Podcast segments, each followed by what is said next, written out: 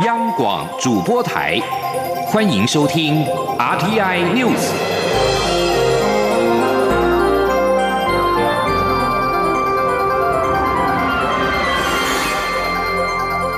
听众朋友您好，欢迎收听这节央广主播台提供给您的 RTI News，我是张顺祥。首先把新闻焦点关注到是持续开票中的美国总统大选。二零二零总统大选陆续开票当中，根据美国媒体的估计，在已经大致知道的选举结果二十六周当中，民主党候选人拜登以一百三十一张选举人票，暂时领先现任共和党总统川普的九十五张。当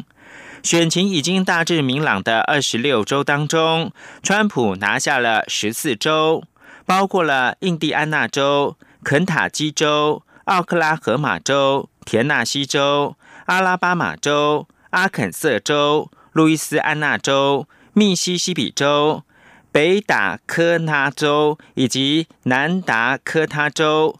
怀俄明州、堪萨斯州、南卡罗来纳州以及西维吉尼亚州。至于拜登，目前则在十二州获胜，包括了他的家乡德拉瓦州、纽约州、康乃狄克州。哥伦比亚特区、伊利诺州、马里兰州、马赛诸塞州、纽泽西州、罗德岛州、佛蒙特州、科罗拉多州、新墨西哥州以维吉尼亚州。截至目前，根据美国媒体的统计，川普累计获得九十五张选举人票，拜登则是以一百三十一张保持领先。二零二零美国总统大选一共有五百三十八张的选举人票，候选人只要拿下过半，也就是二百七十张票，就可以赢得总统的宝座。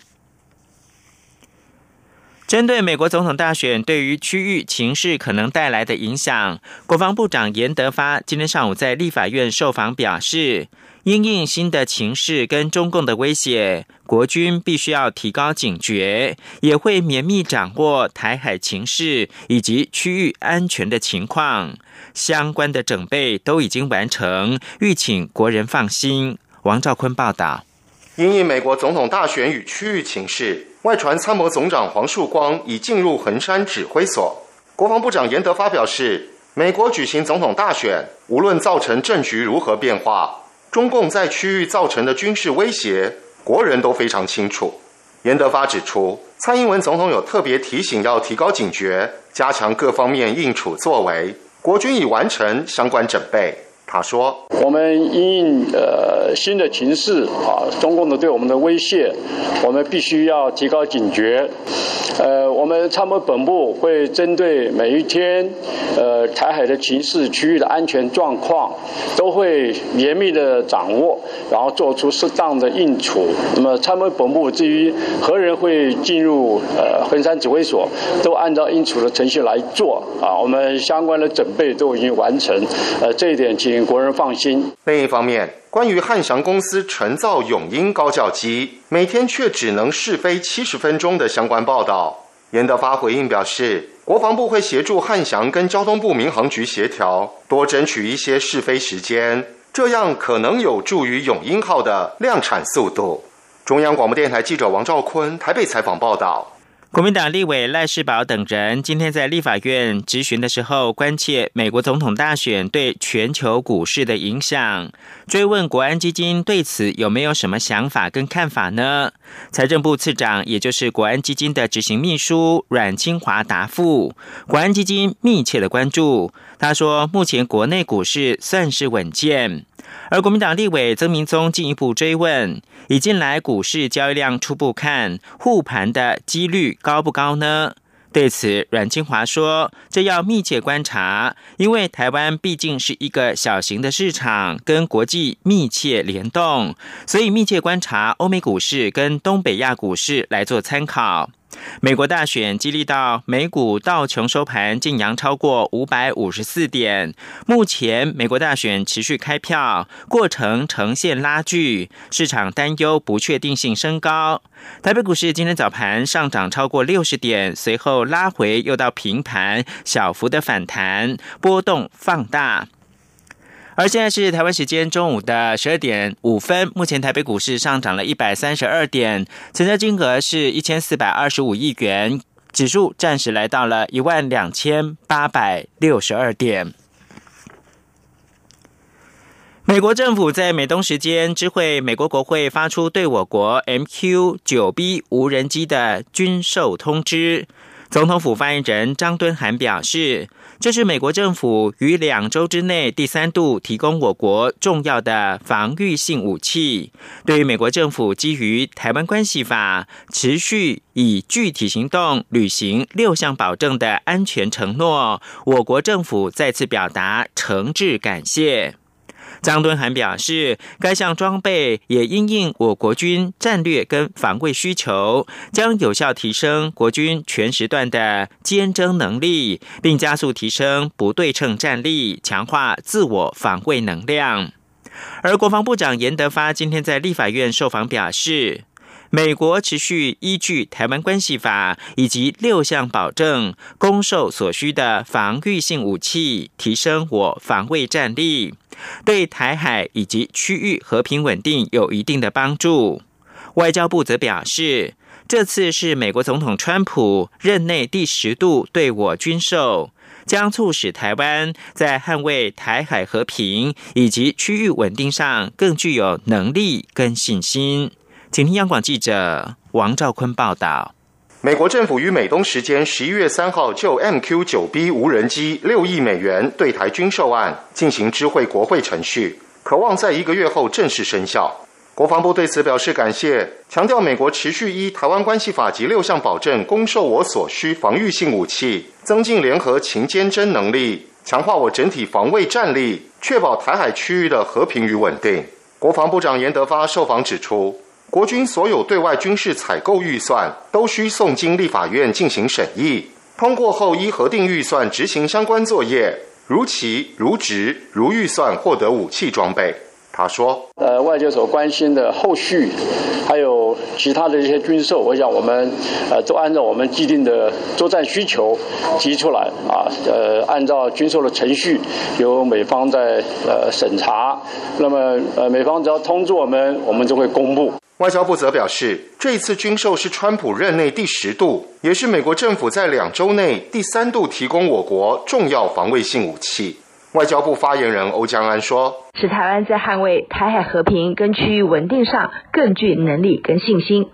外交部我们表达诚挚的欢迎，并且感谢美国政府持续的以具体的行动来履行《台湾关系法》以及六项保证对台湾的安全承诺。外交部指出。蔡英文总统在今年双十国庆演说中提到，维持和平、促进繁荣发展是中华民国台湾在区域中最重要的价值。在全球高度关注印太及两岸局势变化的时刻，我国政府不仅要保卫民众安全，也将以坚实的国防实力，对区域长远的和平稳定与繁荣做出贡献。中央广播电台记者王兆坤台北采访报道。针对在野党强烈主张应该修法明定禁止来猪进入到校园膳食，但执政党坚称不修法也能够落实。教育部长潘文忠今天表示，行之多年的契约采购范本是学校执行午餐采购的基础。教育部正修订肉类及其加工品，一律采用国产在地之生鲜食材，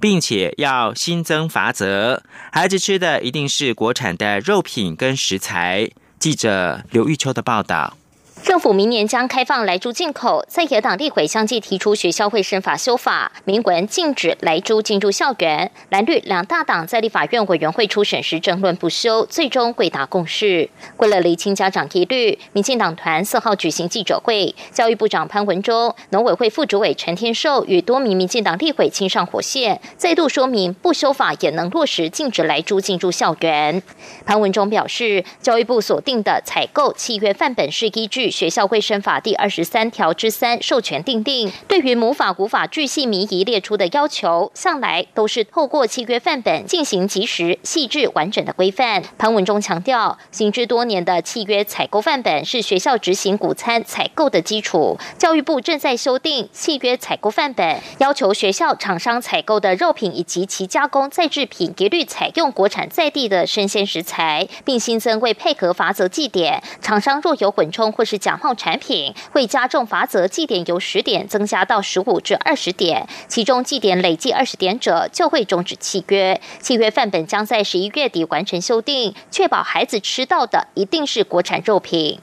契约范本，它除了二十三条之三由中央主管机关所定的这样的一个授权，它的强度跟落实度啊，其实是毋庸置疑。那么学校也应该依照这样的一个契约范本，作为学校在有关膳食采购上面的一个重要的啊依据啊。学校在这一端呢，也都是依循这样的一个方式来进行他们啊有关啊膳食采购的这样的一个啊蓝本跟依据。民进党教育文化委员会召委吴思瑶也强调，校园营养午餐百分百是国产，依照现行采购契约范本，孩童在学校吃的米是台湾米，肉是台湾肉。蛋是台湾蛋，未来强化契约的加工品也都是国产肉类制品。校园吃来猪是个假议题，他呼吁国民党适可而止，不要再造谣。国民党无限上纲的炒作恐慌，比瘦肉精还毒。政府一定会替学童的健康把关。中央广播电台记者刘秋采访报道。台湾近年来推动限塑政策，但环保团体绿色和平今天表示，根据统计，包括了塑胶袋、一次性的饮料杯、塑胶吸管、免洗餐具等四大类一次性的塑胶产品，这十年间的总用量反而是增加了百分之二十二。呼吁政府扩大管制的场所，也要加重减速力道。请听央广记者杨仁祥、刘品希报道。台湾从两千零二年开始推动限塑政策，目前供纳馆、超市、超商、百货公司、量贩店等十四大类业者，但塑胶袋的使用量依然惊人，在传统市场、小吃店仍然随处可见民众提着塑胶袋。绿色和平以经济部历年产销统计估算后发现，推动限塑历时最久的塑胶袋，在这十年的使用量增加百分之十一，而免洗餐具跟纸容器的使用量更是成长百分之三十七。绿色和平专案主任唐安说：“我们这一次的呃。”统计数据可以发现到，说免洗餐具还有纸容器这两项呢，它是现在呃在比较常见的一次性塑胶制品里面成长的幅度是比较高的哦，它是塑胶袋的呃三倍左右。那这两项呃一次性的塑胶制品，其实到目前为止并没有太多的限塑管制措施。人手一杯的手摇饮料也是一次性塑胶废弃物的主要来源。虽然政府从去年七月起规定连锁素食店、百货、购物中心等不得提供内用消费者塑胶吸管，但调查显示，有百分之四十二的民众认为应该扩大限塑场所，而且外带也不得使用，并有高达百分之六十九的民众认为应该提高自备环保杯的优惠，或是额外付费取得一次性饮料杯。唐安说。在这个部分，我们是建议说，呃，不只是内用，其实外带也可以把这样子的呃吸管先用的政策放到里面，因为其实呃时间一久，这个民众对于这个政策的习惯度其实是会提高的。台湾当年立下亚洲创举，要在二零三零年达到全面禁塑，但调查却显示，有八成的民众不知道这项政策。绿色和平呼吁政府禁塑纳管传统市场、小吃店，还有连锁饮料店，也要加重限塑力道，改善目前塑胶随手可得的泛滥情况。央广记者杨仁祥、刘品熙在台北的采访报道。英国《泰晤士报》高等教育特刊三号公布二零二零全球最佳声誉大学的排行榜，台湾有四所大学上榜，台湾大学排名第四十最高。全球大学声誉排行榜今年首度扩大规模，从过往的一百所倍增，选出全球前两百所声誉最杰出的大学。台湾今年有四所大学上榜，台湾大学第四十名最高，成功大学、交通大学、清华大学都是一百五十一到一百七十五名的区间。以上新闻由张顺祥编辑播报。我是药师苏博明，提供大家三个购买医用口罩的小配包，请透过实名制通路或与领有贩卖业药商许可执照，如医材行或药局等通路购买。除实名制口罩为散装外，其他医用口罩都必须要有完整包装。购买时要认明包装上的医疗器材许可证字号。另自九月二十四日起，国产之平面式医用口罩皆有双钢印。九月二十三日前生产的无双钢印口罩，亦请安心使用。有政府，请安心。资讯由机关署提供。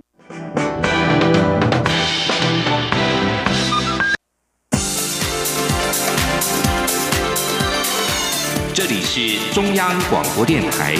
台湾之音，欢迎继续收听新闻。欢迎继续收听新闻，我是陈怡君。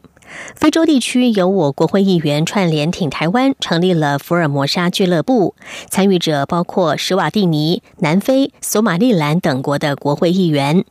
外交部今天表示，这些国会议员盛赞台湾为民主灯塔，愿意与台湾为保卫全球的自由民主共同努力，并且支持台湾参与世卫组织等国际组织。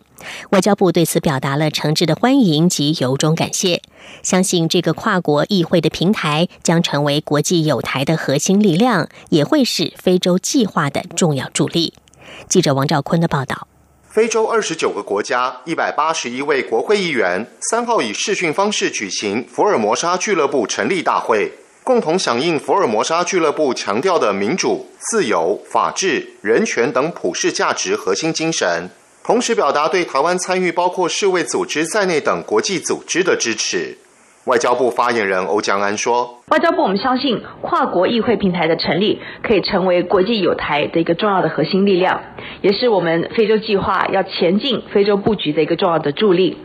台湾政府跟人民，我们竭诚欢迎全球的理念相近国家继续跟台湾同行，来深化我们的实质友好合作，并且建立更坚实的互惠伙伴的关系。”外交部长吴钊燮在预录影片中致辞表示。大家从武汉肺炎学到一个重大教训，就是没有任何国家可以幸免于疫情。台湾两千三百万人被世界卫生组织拒于门外，剥夺在迫切需要时获得帮助的权利，也剥夺台湾投入全球网络支持国际社会的机会。但台湾乐于与其他国家分享抗疫资源、资讯与经验，呼吁各国支持台湾参与。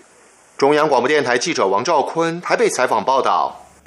关注财经方面的消息，工研院在今天发布了最新的景气展望预测，预期今年台湾制造业产值将会年减百分之四点五。不过，展望明年，疫情疫情趋缓，全球经济回温，各国的纾困振兴以及新兴科技应用持续带动之下，制造业的产值可以上看新台币十九点六八兆元，渴望迎来百分之四点七五的年增率。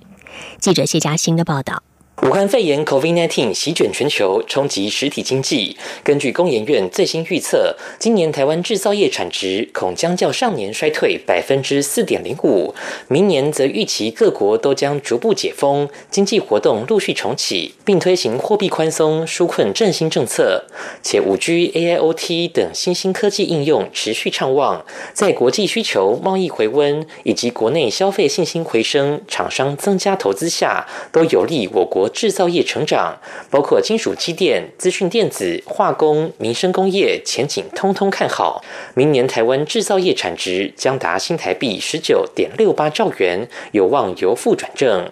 工研院产科国际所经理刘明环说：“哦那这些种种种的利多因素，对我们明年的产值、制造业产值都是一个正向的帮助。所以，我们预估二零二一年制造业产值成长大概可以到四点七五哦。”不过，工研院也强调，明年景气仍有不确定因素，尤其全球已出现第二波疫情发展趋势，这将是明年最大的黑天鹅。此外，美国大选后经济科技政策走势，还有美中贸易科技战如何演变，也是一大变数。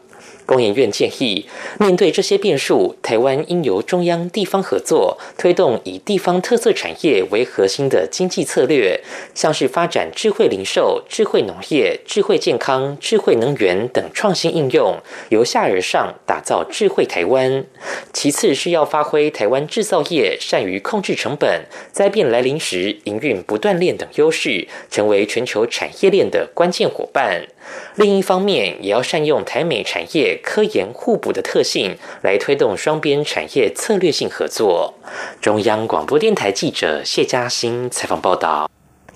交通部长林佳龙出面整合北北基的轨道路网有成，让台北市长柯文哲、新北市长侯友谊、基隆市长林佑昌都公开肯定。也因此，面对侯友谊积极争取新北环状线的捷运主导权，柯文哲也点名林佳龙出面协调。对此，林佳龙今天在受访时，首度提出了增加新北市在台北捷运公司的持股及董事的建议，并强调双方合则两利。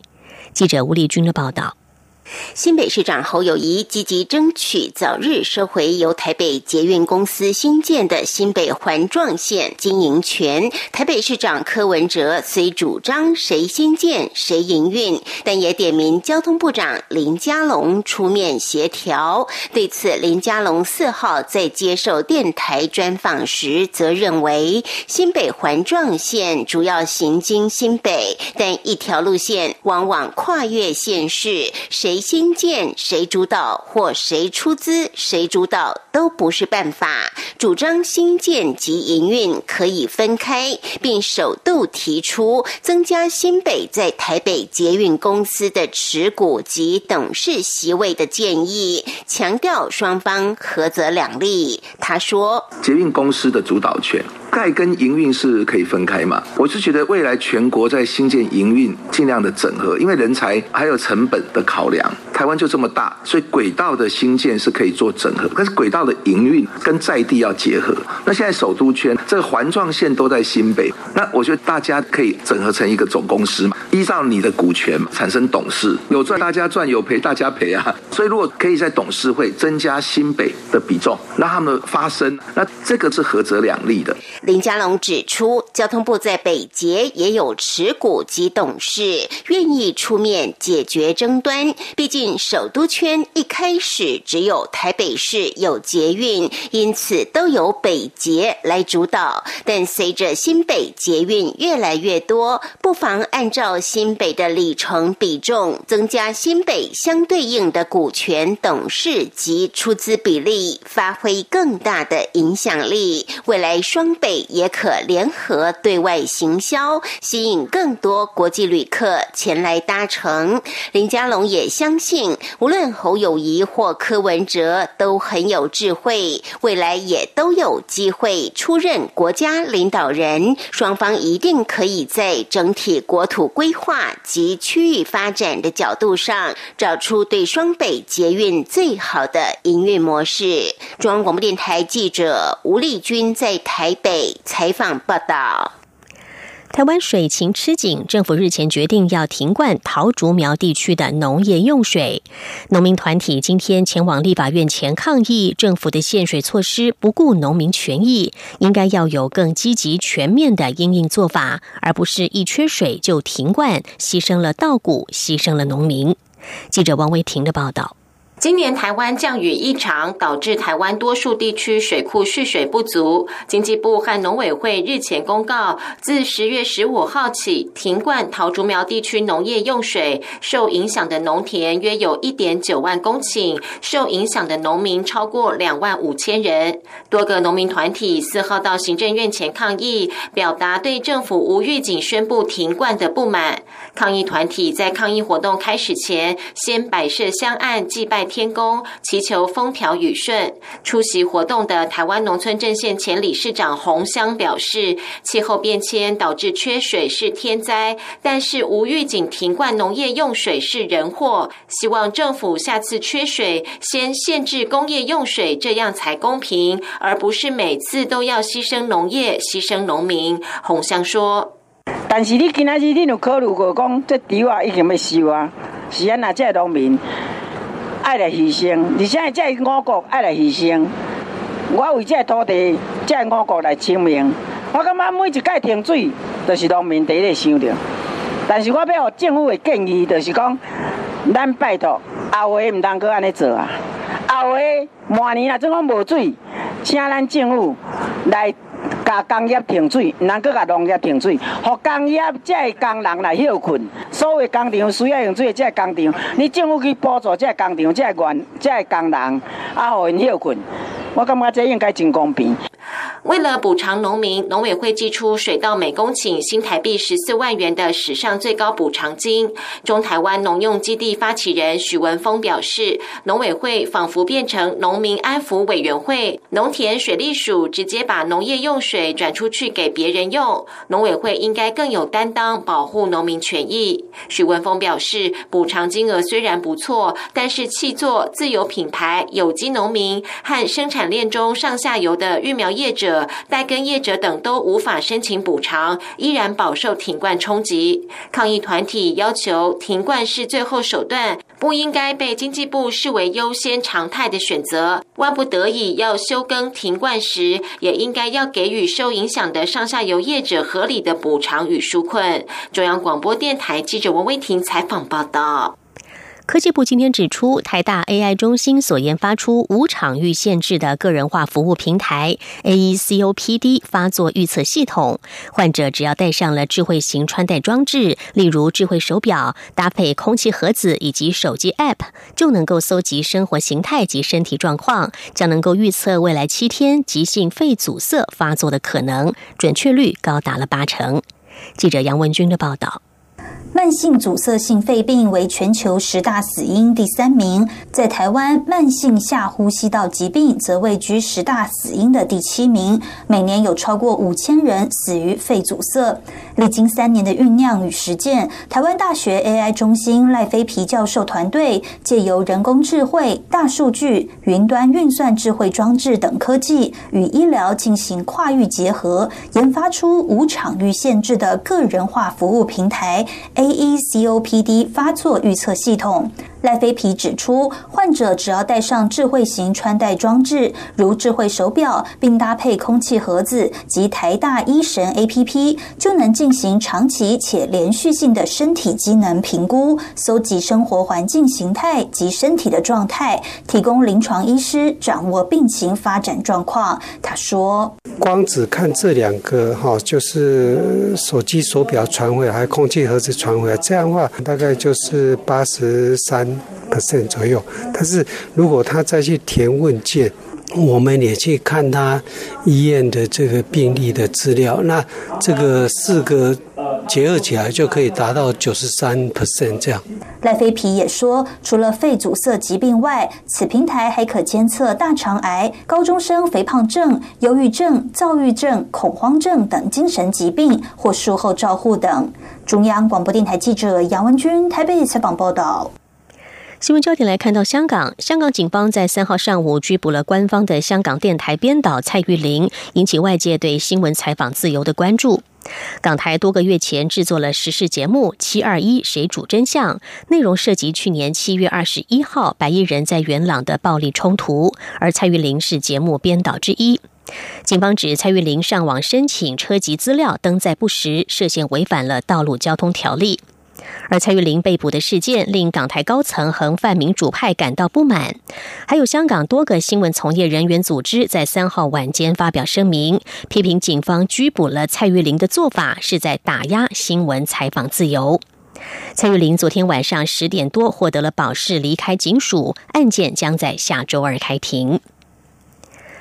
全球规模最大的 IPO 蚂蚁科技集团原定五号在中国和香港要同步上市，在马云等高层遭到官方约谈之后出现变化。蚂蚁科技集团三号晚间宣布暂缓在中港两地的上市计划，为市场投下了震撼弹。蚂蚁集团从今天起开始退回申购款项的作业。根据大陆媒体的报道，蚂蚁集团重新上市的时间可能要等到半年之后。综合路媒、第一财经、新浪财经及澎湃新闻的报道，业界认为蚂蚁的 IPO 规模太大，短期内难免会造成市场震荡，但长期影响不至于太大，仍需观察。报道还指出，蚂蚁集团在今天上午在香港交易所宣布了退回申请股款的程序，分两批将款项退回给申购人。以上 T N News 由陈怡君编辑播报，谢谢收听，这里是中央广播电台台湾之音。亲爱的海外华文媒体朋友们，我是中华民国侨委员会委员长童振源。侨委会为鼓励海外华文媒体撰写有关台湾人在世界各地的努力与贡献，特别创设海外华文媒体报道大奖，规划平面、网络报道类、广播类两类各三个奖项。整件作品只要能展现海外华文报道的专业及深度，就有机会获得美金两千五百元的奖金。报名自即日起至十一月三十日止。相关资讯，请上侨委会官网或脸书专业查询。让我们一起汇聚全球侨胞能